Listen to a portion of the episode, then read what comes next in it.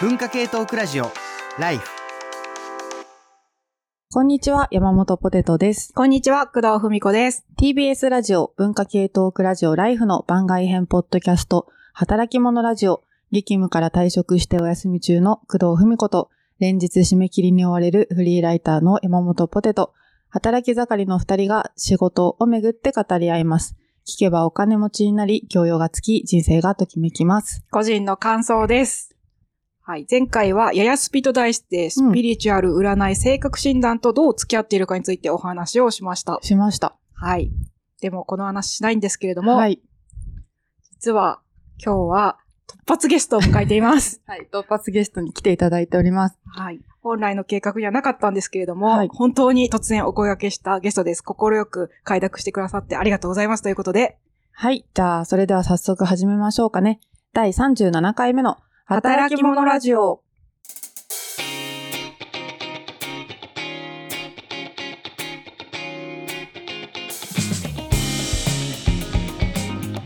えー今回は X、旧 Twitter で話題になったミニマム自炊をテーマにしたいと思います。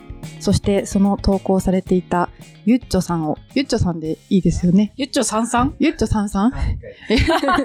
ゆっちょさんをゲストにお迎えすることができました。ゆっちょさんよろしくお願いします。じゃあ、ゆっちょさん、簡単な自己紹介をしていただければ。はい、えー、ゆっちょと申します。と私は、と墨田区の向島で、と貯水用という、えー、ルーローハン屋さんをやっておりまして、えー、今日は読んでいただきました。よろしくお願いします。よろしくお願いします。すごいツイッターでフォロワーが多い方という、食通のフォロワーさんがいっぱいいる方だと存じております。はい、はい今日はよろしくお願いします。ゆっちょさんが2024年2月11日に投稿されたミニマム自炊について、あの、5.1万いいね、い1700以上のリプライ、返信がつくなど、たくさんの方が反応してました。で私もその投稿を拝見して、このテーマについて、ヘイポッドキャストでぜひ話してみたいと思いました。はい。で、このゆっちょさんの投稿は、疲れていて、でもコンビニとかスーパーの弁当の気分じゃないとき、かっこが、みんなにもあるかわかりませんが、で、なんか、具材を買ってする最低限の自炊をやる場合、どんな料理をしますか？みんなのミニマム自炊を教えてほしいというものです。はい。それで、ポテトさんに、これのテーマでやりたいって相談をしたら、うんいいテーマですね。で、ゆっちょさんと知り合いなので、ダメ元で声かけてみましょうかって、そうそうそう提案をしてくれてはい。実はちょっともともと面識があってですね。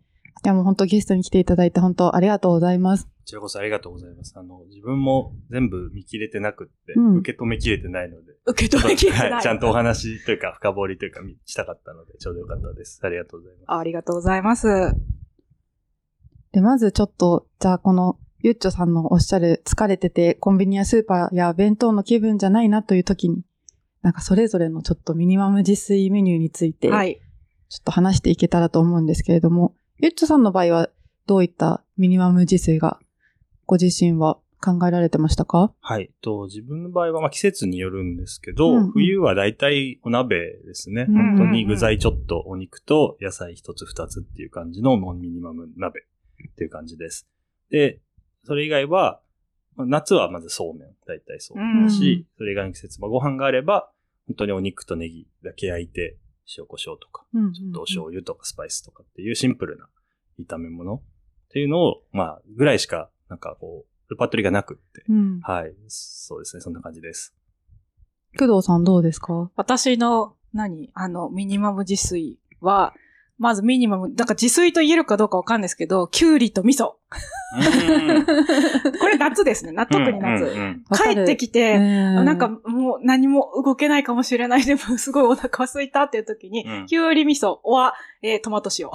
トマトはミニトマト塩かな。り、よりミニマムですね。はい塩でで、とりあえずそれをガリボリボリかじったり、なんかシャクシャクした後に、ちょっと元気が出てくるので、そっから自炊がスタートしていくっていう。カッパのやり方。そうそうそう。そんな感じです。うーん。あ、でも水分取れていいかもしれなそう、水いですよね。分とね、疲れてる時ミネラルが取れて、ちょっとね、スッ、スッとして、うんうんもちろんそこからスッとして自炊ができなくそのまま倒れる時もあるんですけど、まあそんな感じですね。はい。私は、まず、ジャンクなもの食べたいと思うんですよ。疲れた時に。うんなんあかしょっぱいものとか、辛いものとか。うんうん。うんで、でももう包丁とかは使いたくない。鍋だけで完結したいっていう時に、長谷園の鍋ラーメンの素っていうのがありまして、はこの鍋ラーメンの素を買ってきて、もうマイバスケットって関東にある、はいはいあの、。スーパーがありますよね。ね遅くまでやってる、うんマイバスケットでカット野菜と、うんうん。あの、切れてる肉。ああ、鶏胸スライ肉ス 済みの肉みたいな。そうそうそう。あの、鶏肉を買って、ぶち込んで、そしたらジャンクなものも食べれるし、野菜もいい感じで取れて、ちょうどいいかなっていう。なるほどもうなるほど何にも考えられない時ってあるじゃないですか。もう選択肢がないみたいな。ある。疲れ切ってる時って、なんかスーパーに行って何かを買わなきゃいけないの20分ぐらいなんかうろうろして立ち尽くして 疲れすぎてななんかもうわからないとかなって、そのまま帰っちゃう時とかあるはいはいけど、そういう時決まったね、そうそうそう。ものがあればね、一応それだけ自動的に買えばいいみたいなのありもうますもんね。何にも考えたくない時にっていう感じです。うんうんうん。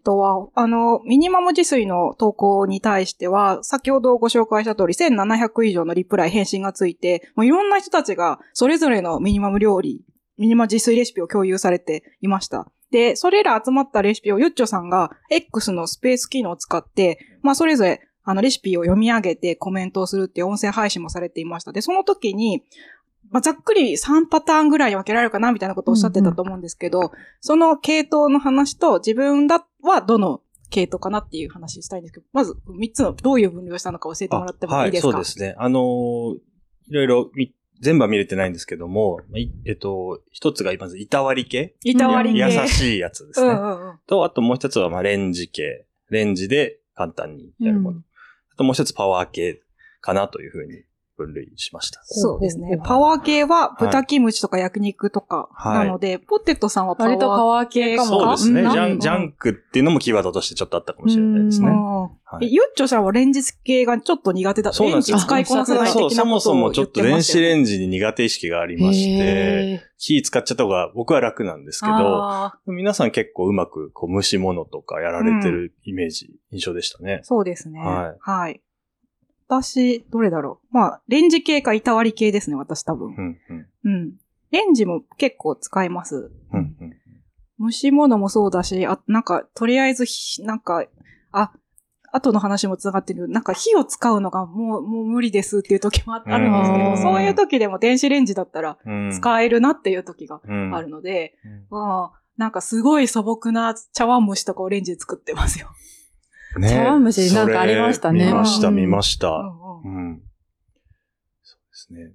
結構、まあこれ、どうでしょう。あの、まあだからレンジ系っていうのは、そうですね。そのどっちかっていうと、その調理を省エネにしたいっていう、うんその方がいて、うん、まあナイター使いたくない、包丁使いたくない、うん火使いたくない。で、うまくやられてるし。で、まあ板割り系場分けっていうのは、まあ味、味とか栄養の話うんですね。ちょっと切り口違いますけど。そうですね。板割り系はなんか、お茶漬けの素を使ってる人が結構いましたね。ましたはい。ね。そうですねうんあとはやっぱそのお出汁？あの、お出汁の素みたいな。あ、かやのやの出汁を活用してる人とか。ありましたね。ありましたね。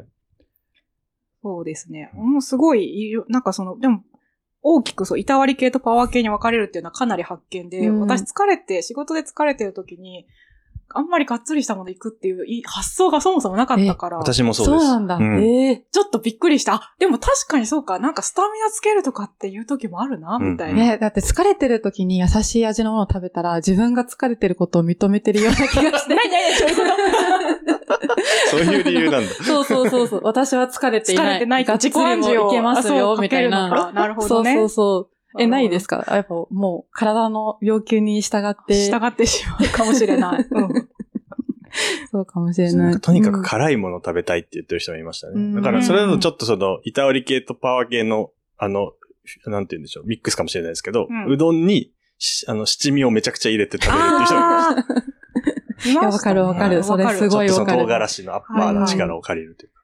確かに、唐辛子食べるとアッパーな気持ちになってきますよね。はいわかりますよねうんテンションあの、わかる。あと、無印の今年出た養生鍋の素みたいなのがあって。へーそれが火鍋っぽい感じで。火鍋？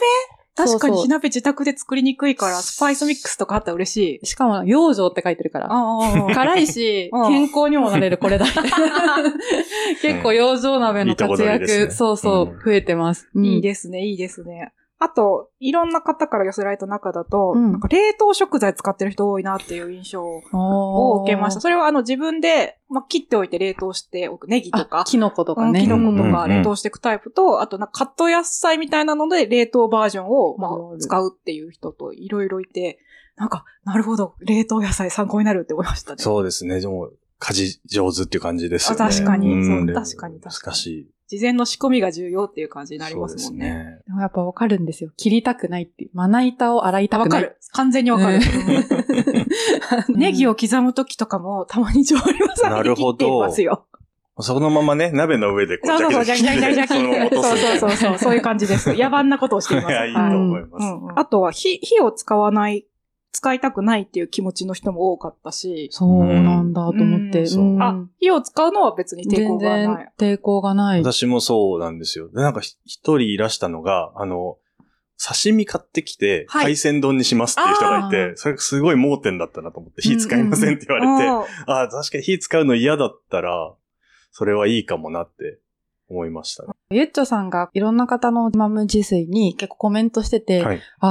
僕はなんか、あ缶詰とか使ってないなとか、うんうんなんか結構それが面白くて人の自炊って確かにあんまり聞くことが ないじゃないですか。そうそうですね。自らか、うんなんか披露するものでもないしな、みたいな。そうですね。ん特に気合入ってないから、写真も撮らないし。撮らない、撮らない。うん あと何をストックしてるかとか？あーだからスパイスはあるけど缶詰はないってことそうですね、そうですね。そうそううそうそう。なんか面白い。なんか昔、工藤さんが人の家は卑怯だっていうお話されてたじゃないですか。人類最後に残された卑怯は人んちだっていうね。そうそう。それと同じく自炊もなんか卑怯なんだなって。そうですね、うんキッチンの下は結構、探検しがいあるかもしれないですねう。。うんん。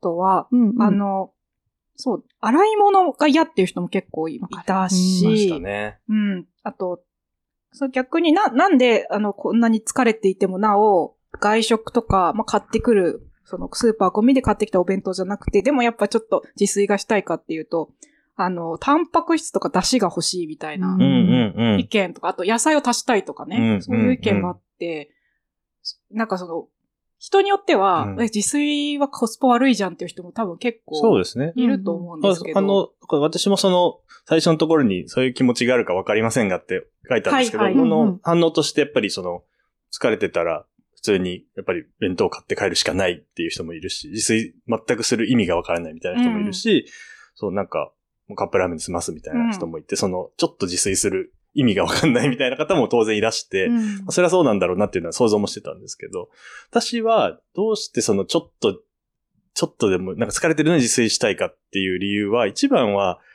さっきの話に戻るんですけど、そはい。の外食とかコンビニのお弁当とかって味がちょっと強いというか、うん。濃いというか、まあ自分の好みが、うんうんやっぱりちょっと薄味、特に疲れてる時は優しい味のものが食べたいので、はいはいなんかちょっとコンビニとかのなんか旨味調味料ガツンみたいなものを食べると、なんかより疲れちゃうというか、うんああの、そういう、なんかいたわり感がないというのがあって、うんなんかやっぱり自分では疲れてた時こそ、なんかちょっと楽に自炊したいっていう気持ちがあるなというのを、なんかいろいろ見てて思いました。なるほど、なるほど。はい。私、多分、同系統というか、すごい似たところがあって、あの、それを、なん、どういうところで感じたかっていうと、結構、その他の方々、鍋の素うん。なんかプチッと小鍋とか、ありますねあの、鍋キューブとかを使ってますっていう方が多かったんですけど、私、時々使うんですけど、あの鍋キューブの素はちょっと強すぎるっていうか、強いですなんて言ったらいいんだ最初からクライマックスの味なんですよ。そう。あの、鍋っ工藤さてん、よく言ってるやつ。そうそう、鍋って、こう、まあ、薄く出汁を張ったり張らなかったりして、でもどんどん具を入れてって、なんかこう、出汁が高まってって、いやめちゃくちゃわかります最後に出汁、あの、あ蕎麦だったり、締めのね、ご雑炊ね飯、雑炊とかして、っていうのが、なんかその、なんだろう、だんだんクレッシェンドになそこっていくみたいな。でピークタイムですよね。感じをイメージしてるのに、なんか食べた瞬間、そのクレッシェンドが来るから、ちょっとなんか、うんこれ、なん、なん違うみたいな。やっぱそこからもうね、あとは下がる一方っていうか、あの食べ飽きちゃう。そうそう感じありますよねそうそうなんです。だから、そういう、その、もちろん、なんかもう最初からクレッシェンド雑炊だけ食べたい時もあるんですけど、そういう時は使うんですけど、そうじゃなくて、うんなんか徐々に優しいトーンから入ってって、最後締めっていうのになりたい時は自分で作った方がいいなって思っちゃう感じですね。ポテトさんはね、ガツン系だ。から。そう、疲れた時はね。う んでも、いつも食べてる自炊は割とそうかもしれないですね。あそうなんだ味は薄い方がやっぱ美味しいなって思うのと、あと私は自炊するのは、結構その、仕事疲れた、疲れてると、なんかこう仕事って基本的には、あのフェッショナルにやらなきゃいけないので、はあ失敗とかしちゃダメじゃないですか。うんうんでも自炊はもうめちゃくちゃに失敗しても誰も怒んないっていうか、まあ、そまあ一緒に食べてくれる人がいるなら、その人はちょっとうんってなるけど。まあ、まあうん多少の失敗が一応大丈夫じゃないですか。そうですね、そうですね。ん今日もなんか、あ、め、めっちゃ2倍で測っちゃったとか思ったんですけど、まあ、2倍にすればいいや他もみたいな感じで、どうにかなったりする、なんかそれがすごい癒しというか、うんなんか安心して家の中で失敗して何かができるっていうことが、なんか私の中ですごい、なんだろうな、いいいいんですよね。うんうんでも、ゆっちょさんはお仕事として、うんその、料理をされてるわけじゃないですか。なんかそういう違いとかってあったりしますか？あ、でも、そうですね。それで言うと、料理で失敗してもいい料理としちゃいけない料理っていう感じで。あの、基本的にはあんまりぶっつけで新しいこととかはやっぱりお店で出すものはできないんですけどうん、あの、自分だったら、まあ、ちょっとチャレンジしてう、ん使ったことない食材入れてみようんうとか、違う調理法してみようとかっていうのは、やる楽しさはありますね。あと、私たち前、自炊の会を働き者ラジオでやった時に、結構自炊の話って、ものすごく難しいなっていう話をしたんですよね。うん。結構まあ、ケアの文脈だったりとか、うん。まあ、ジェンダーの話だったりとか、こう、意外とこう、繊細な話だったりすると思うんですけれどうも、ん。こうなんかこう、工藤さんはね、ここのミニマム自炊って言葉選びについてかなり、すごいうん関心があって、なんかどういうきっかけとか、どういう着想から名付けをしたのかっていうのが、うん。すごい気になっていて、うん。というのも、あの、X、旧ツイッターでは、うん。他の似たような言葉うんとの違いを指摘するようなコメントもあったんですけど、例えばちょっと紹介しますと、あの、ズボラ飯とかそういう自己卑下というか料理あはー、手間暇かけてするものっていう概念から解き放つように、ミニマム自炊と形作る言葉選びが柔らかくて好きとか、うんあの、ミニマム自炊って言うのいいな、それ。一昔前は手抜き料理なんて言葉だったけど、こう、手抜きなんて自分で言っててなぜか悲しくなるよね。手抜きイコール悪いことではないはずなのに、完璧を目指さなくていいはずなのに、なぜか手抜きって言葉になると罪悪感がとっても強い、みたいなうん。ことをおっしゃっているこ方たちがいて、ここで出てきたのは手抜きのご飯とか手抜き料理とか、あとズボラ飯みたいな、とはちょっと違うとか、かなりニュートラルな単語を選んでるなっていう感じがしたのはいで、はい。もう発想、なんか着想元みたいなのがもしあったら聞いてみたかったです。いや、もう本当に何も考えてないです。あの、に手抜き、確かにその手抜きっていうことに対してすごく、あの、嫌嫌悪感、危機感がある方多いみたいで、うん。最近なんか手間抜きとかいう言葉が手間抜きあの手間抜き。あるんですよ。うん。なんかね、それはスーパーとかで手間抜きレシピみたいな書いてて。はい。あのだから手抜きって言うとやっぱネガティブだから、うん。その、手間を抜いて悪いことじゃないんですよ、楽にやりましょうみたいのをポスターに書いてあって、うんうん。なんか、こ言葉遊びでしかないなと自分は思うんですけど、うん。あの、やっぱりすごいみんな、ね、そう、特にでも主婦の方ですよね、プレッシャーが多分毎日あって、うん。すごく、その、大変だ、み、みんなの家族のためにやってるっていうのがあるんでしょうけど、うん。私は今一人暮らしで、誰のためで、もう自分のためでしかないうん。っていうのもあるので、別に手抜きでもいいと思ってるんですよ。うん自分は手抜きには特にネガティブな気持ちはないので、だから本当に何の、何も、なんて言うんでしょう。何の思想もなく、ただ。ミニマムな自炊という意味でちょっと言いましたね。何もすいません。特に何もなかったですけどい。やいやいや、はいでも、なんか、そそうですね、久深いっていうか、あの、ここ、この単語を、もう、ムッチョさんは自然と選ばれたと思うんですけど、はいこれがここまで反響が大きくて、うんしかも他の単語と比べて、すごくネガティブな反応がすうん。相対的に少なかった。もちろんないわけじゃなかったと思うんですけど、そ少なくて、うんまあ、あるとすると、あの、こまあ、出されてる、その、レシピとか自炊手法が、あの、ミニマムじゃないというか、レベルが高すぎるみたいなことを言う方がちょっといたのかな、ぐらいで、はい。はいえっ、と、ネガティブな、あの、ものが少なかったので、いや、うんネーミングが、が成功してるなっていう感じの。印象を受けましたね。あはい、うんありがとうございます。コピーセンスがすごい。そう、すごい ということ、天才だ。だということだと思います。ありがとうございます。ちなみにこんなのミニマムじゃないよ、みたいなことに対しては、なんかあのコメントとか、思ってることとかってありますか？いや、ないです。あの。はい。人によるよね、としか思わないです。はい。苦手な人っていうか、やっぱり料理好きな人とそうじゃない人って本当にね、感覚が違うっていうか、うん。やらない人って本当にやらないんだなっていうのを、あの、まあ、思いますね。うんうんはい。うんあと、あの、最低限とか、もう疲れてるっていう時でも、疲れ方っていろいろあるじゃないですか。はい。あの、もうマジゼロですみたいなうん。とか、あと10とか30ぐらいはある時と、は60ぐらいは体力残ってるい。時と、うん。あと体力はあるんだけど、すごい判断能力がめちゃくちゃ低下 してる時とはい。か。はあって、さっきも話したんですけど、その判断能力はめちゃくちゃ低下してるけど、まあ、体力がちょっとあるっていう時は、うん。なんかお決まりの、うん。いつものっていう、あの、メニュー、ミニマム料理があれば、うんそれをオートマティックに作ればうんいいみたいな状況に持っていくと、その、判断能力とかがない時でも、なんか、まあ、それなりに生きていけるっていうのもあるから、なんか、お決まり料理いいと思ってるんですよね。そうですね。うん確かに、そう、確かその、本当に、なんだろう、あの、自分もよくその、HP と MP があるなと思ってて、はいはい なんか HP があるのに、ねうんうん MP が全くない時とかっていう時はいいかもしれないですね。うんそういう、さっきおっしゃっていただいたような状況かなと思うんですけど。はい。そうですね。いや、なんか、なんか、なんで、最初は手抜きみたいな、手抜き料理とか、ズボラな料理とかって、本来はね、その、ズボラでもいい、いいとか、こう、解き放ってくれるような言葉だったはずなのに、ん。なんかちょっとね、ヒゲ、うん。ヒゲみたいなそうそう。ちょっと非難されてる気持ちになっちゃったりとかうんね。なんか難しいなと思って、うん。そうですね。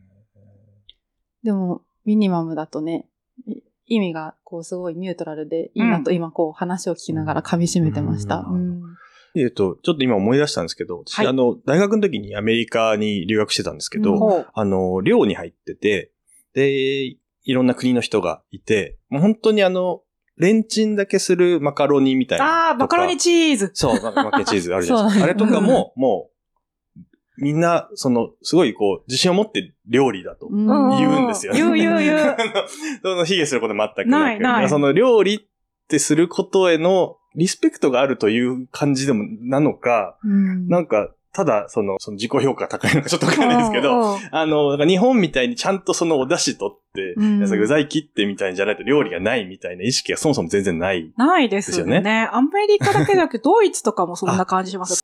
量で、なんか、ちょっと米炊いて、なんかアジアマーケットみたいなところで海苔買って、ツナマヨ、ツナ缶でツナマヨ作ってくれてあげたら、ものすごい喜ばれて、うんなうんかこんなんで いいのかなっても思いつつ、やっぱりみんなそれぐらいでいいんだなっていうのはすごい、その時思って。だから、そういうなんか、どっちかっていうとそれで若い頃に行ったんで、それの意識に割と近いのかもしれないです。自分が。。なるほど。はい。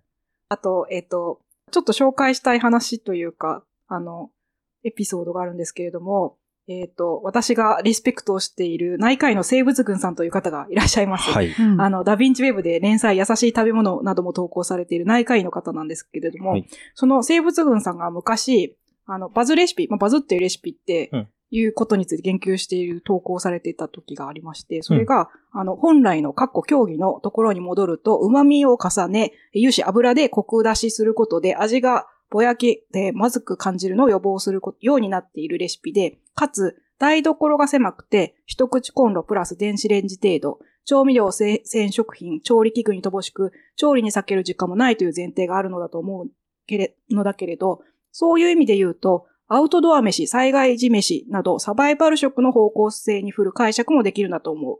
いろいろ食べ慣れている人から見ると、なんか食文化的な乏しさが見えてしまうのは多分そこなんだけど、実際にバズレシピの背景にあるのは、サバイバルに見えないサバイバルなのではない、ではない、ではと思わないでもないということをおっしゃっていて、うん。あの、うん今回、いろんなレシピが集まってきてて、で、さっきもご紹介した通り、ちょっとその、あ、こんなのミニマムじゃないよ。まあ、でもミニマムっていろんな人たちがいるからねっていう、その多様さを、うんおも指摘してくださったんですけど、その多様さの中に、サバイバルに近いような、つまり、もう食事を作れる環境が、その住環境とか、そのさっき言ったその、調理器具とか、うん。電子レンジ一口コンロみたいな環境もそうだし、時間的にも、もう疲れ切っていて時間もなくて、お金もあんまりないみたいな、そういう人たちも含んでいて、その人たちから見ると、そのミニマムがミニマムじゃないっていうのはすごい切実な叫びとして聞こえてくるし、サバイバル状況にあるっていうのが、なんかこう、不可視化されているっていうか、うん。パッと見じゃわかんないから、なんでこんなに、あの、自炊頑張れないって、あの、言っちゃうんだろうって思ってたんですけど、この生物軍さんの指摘を見て、なるほど、これはサバイバル食だったんだって気づいて、うん非常になんかこう、私の視野が狭かったなって思ったんですけど、つまり私食べ物が好きだし、作るのも好きだし、そのためにかなりお金をかけたり、あの、なんだろう、一口コンロ絶対選ばないぞって、二口以上って言って物件探したりしてるけど、まあそうはできない人とか、関心がない人もちろんたくさんいるんだなって思ってたんですけど、やっぱりなんかこう、なんだろう、そういう限られた調味料とか、うん。限られた時間とかで作るレシピとかを結構食通の方がけなしたりとかするのって SNS とかで見たりすると思うんですけど、結構すごくセンシティブな話だと思うんですけど、うん。人のレシピとかには文句つけてもいい風潮あるような、これは何なんだろうってなんか、いつも思ってるんですよね。個人的な回答としはいして考えてるのは、多分これ教育と一緒で、教育分野って、なんかプロフェッショナルがすごいやってるじゃないですか。はい。だけど自分が学生だった時があるから、なんか分かったつもりでなんか言っちゃったりするけど、自炊とかも自分がちょっと作ったりしてるから、レシピ作ってる人とかいろんな背景とか考えて作ってるんだけど、なんか言えちゃうような気持ちになっちゃって、なるほど、生地知ってるからそう、みたいな。越境しちゃうんじゃないかっていうのがなんか、ポテト説。あの、本当に、not for me でしかないと思うんですよ。そうそうそう。それで終わりでいいじゃないですか。そうですね、自分向けではなかったでうんね、そっと自すればいいのになぜ一言言ってしまうのか みたいな。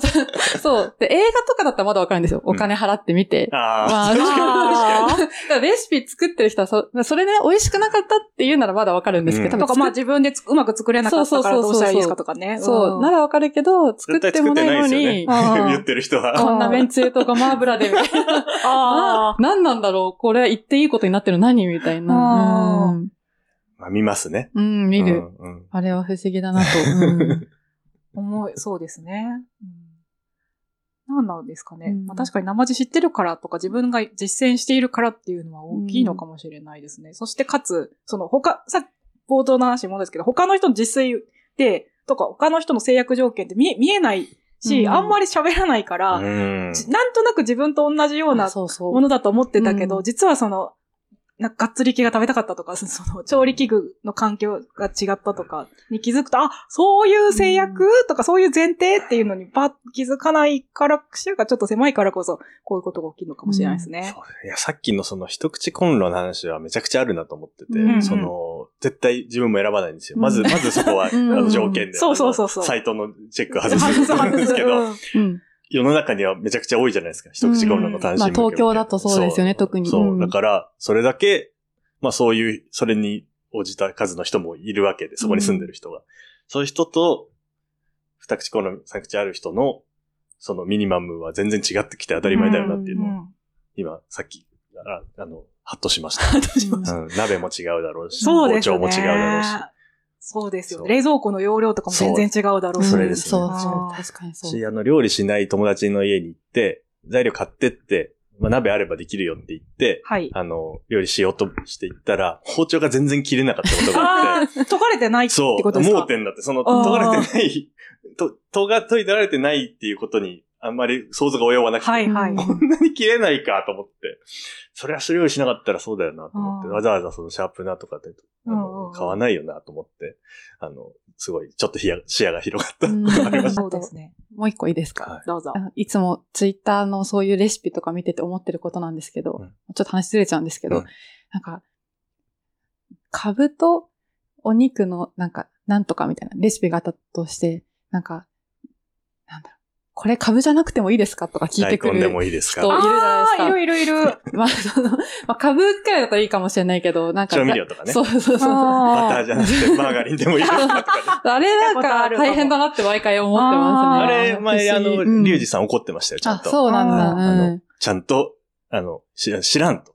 あの、書いたレシピでやってくれって、一回我慢できなかった怒ってたことあります。でもなんかすごい、レシピを手渡すって面白い仕事なんだなってなんかそれ見て思って、ーうん。あると思うんですよ。あ、うん。株ないから大根でいいかなとか作っちゃう日も私も正直ある、あるけど、うんまあいちいち確認しないというか、ね。まあそれは自己責任でいややりますよっていうことだと思うんだけど、だから、あの、ちゃんとしてる人は、なんか、答えてる人もちゃんといて、うん。これは大事なんでこれ使ってくださいとか、うんうんうんそれでも大丈夫だと思いますとか、答えてる人見ると本当に偉い偉いですね。なと思います。尊いですね。僕は前レシピとか載せてた時は、わかりませんって全部返してました。作ってないんで。なるほど、なるほど。あ、作ってないあそれでその代用品で作ってないから、うんはいはいはいいいこれでいいですかって言われたら、知らないですって返してました。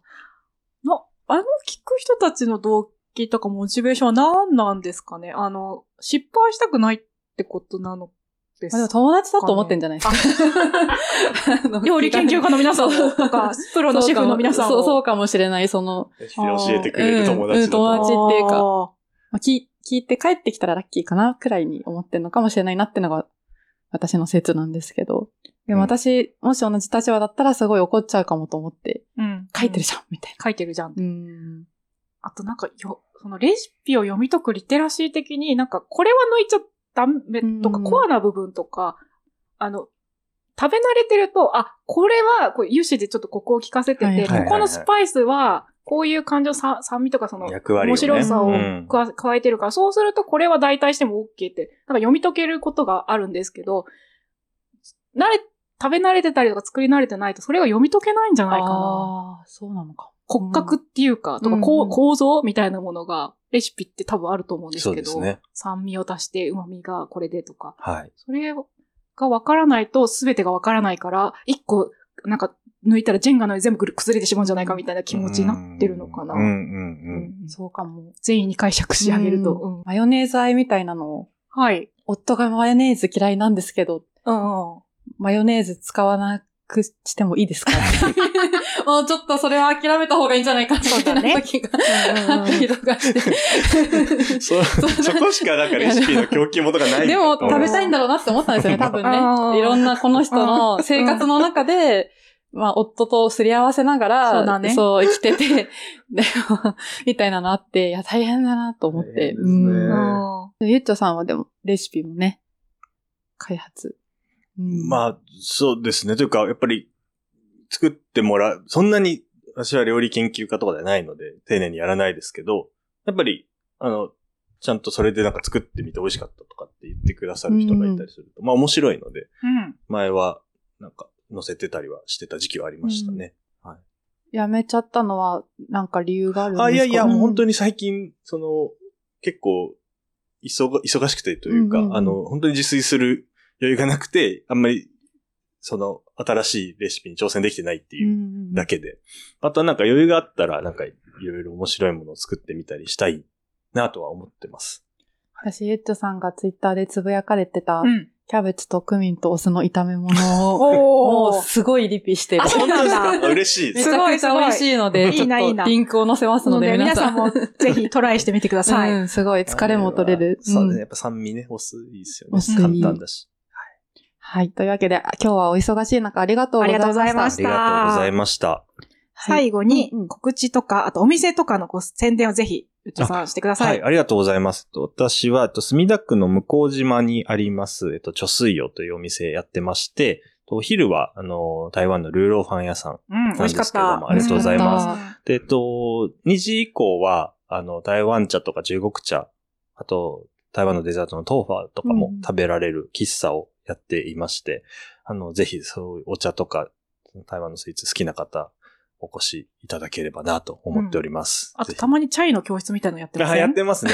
今ね、そう、3月もたまにやりますので、あの、もし、なんか SNS 見ていただいたら、はい、ぜひお願いします。インスタグラムなどでインスタで、はい、うん告知をしておりますので、はい、ありがとうございます。あのあの、味も素敵ですけど、店内のね、雰囲気とか、ね使ってる食器とかもね、うんめちゃくちゃ良くて、また近いうちに我々も一緒にお邪魔したいはご訪です。問したいと思はい、ってます。ありがとうございます。はい。えー、私たちからもお知らせです。バリューブックスさんは古本買取キャンペーンを実施中です。バリューブックスさんに古本買取を申し込む際に、キャンペーンコード LIFE2312 を入力していただくと、送料無料クーポンと、働き者ラジオ特製トートバッグがもらえます。はい。リスナーさんからすでにもう喜びの声が、おえー届いておりますので、ちょっと紹介したいと思います。X、Q、Twitter にて、えー木立さん、来た来た来た何そのバッグって言われたーい とか、あと、浅野義弘さん、この冬一番のおしゃれアイテムの発送が確定した。めっちゃ春っぽいけど、うんうんということで。はい。浅野さんはちなみに、ポッドキャストのそぼろ芸に食堂ラジオ第31回で、働き者ラジオがきっかけで、バリューブックさんに本の買い取りをしてもらう予定とお話しいただいていて、多分、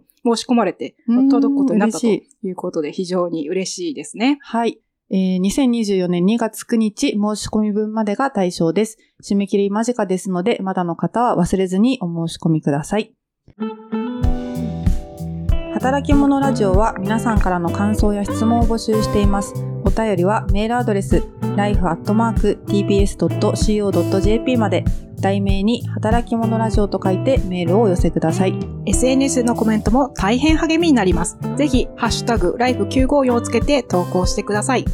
ここまで聞いていただいてありがとうございました。お相手は工藤文子と、山本ポテトとエッチョさんでした。さようなら